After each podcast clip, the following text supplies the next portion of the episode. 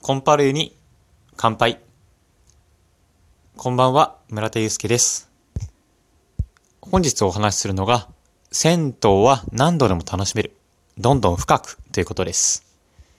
仕事終わりに銀座のコンパルユに行きました。本日で2回目です。今日は味わうということをテーマに、絵に注目したんですね。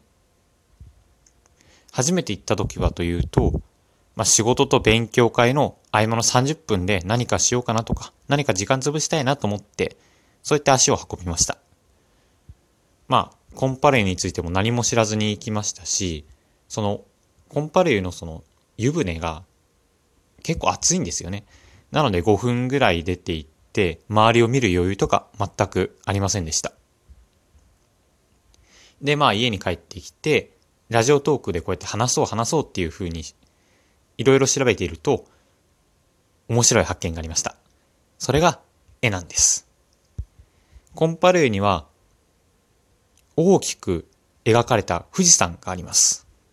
その富士山というのは、なんと、日本に二人しかいないペンキ絵師の中島森夫さんによるペンキ絵の作品でして、あ、この作、なんだろうな、この説明を見たら、あ、また行きたいなとか、また見たいなって思いました。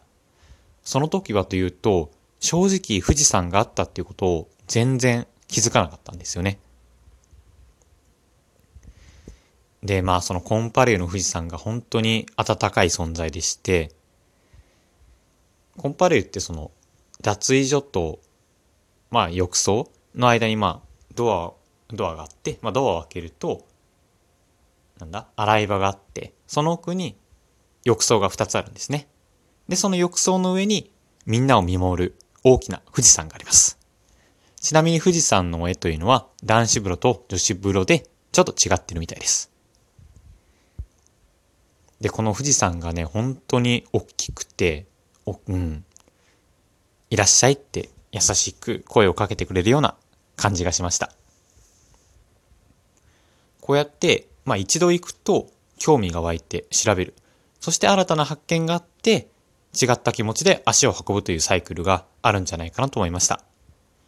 3度目のコンパレユ、どんな風に楽しもうかなって思った夜です。本日もお聴きいただきありがとうございました。おやすみなさい。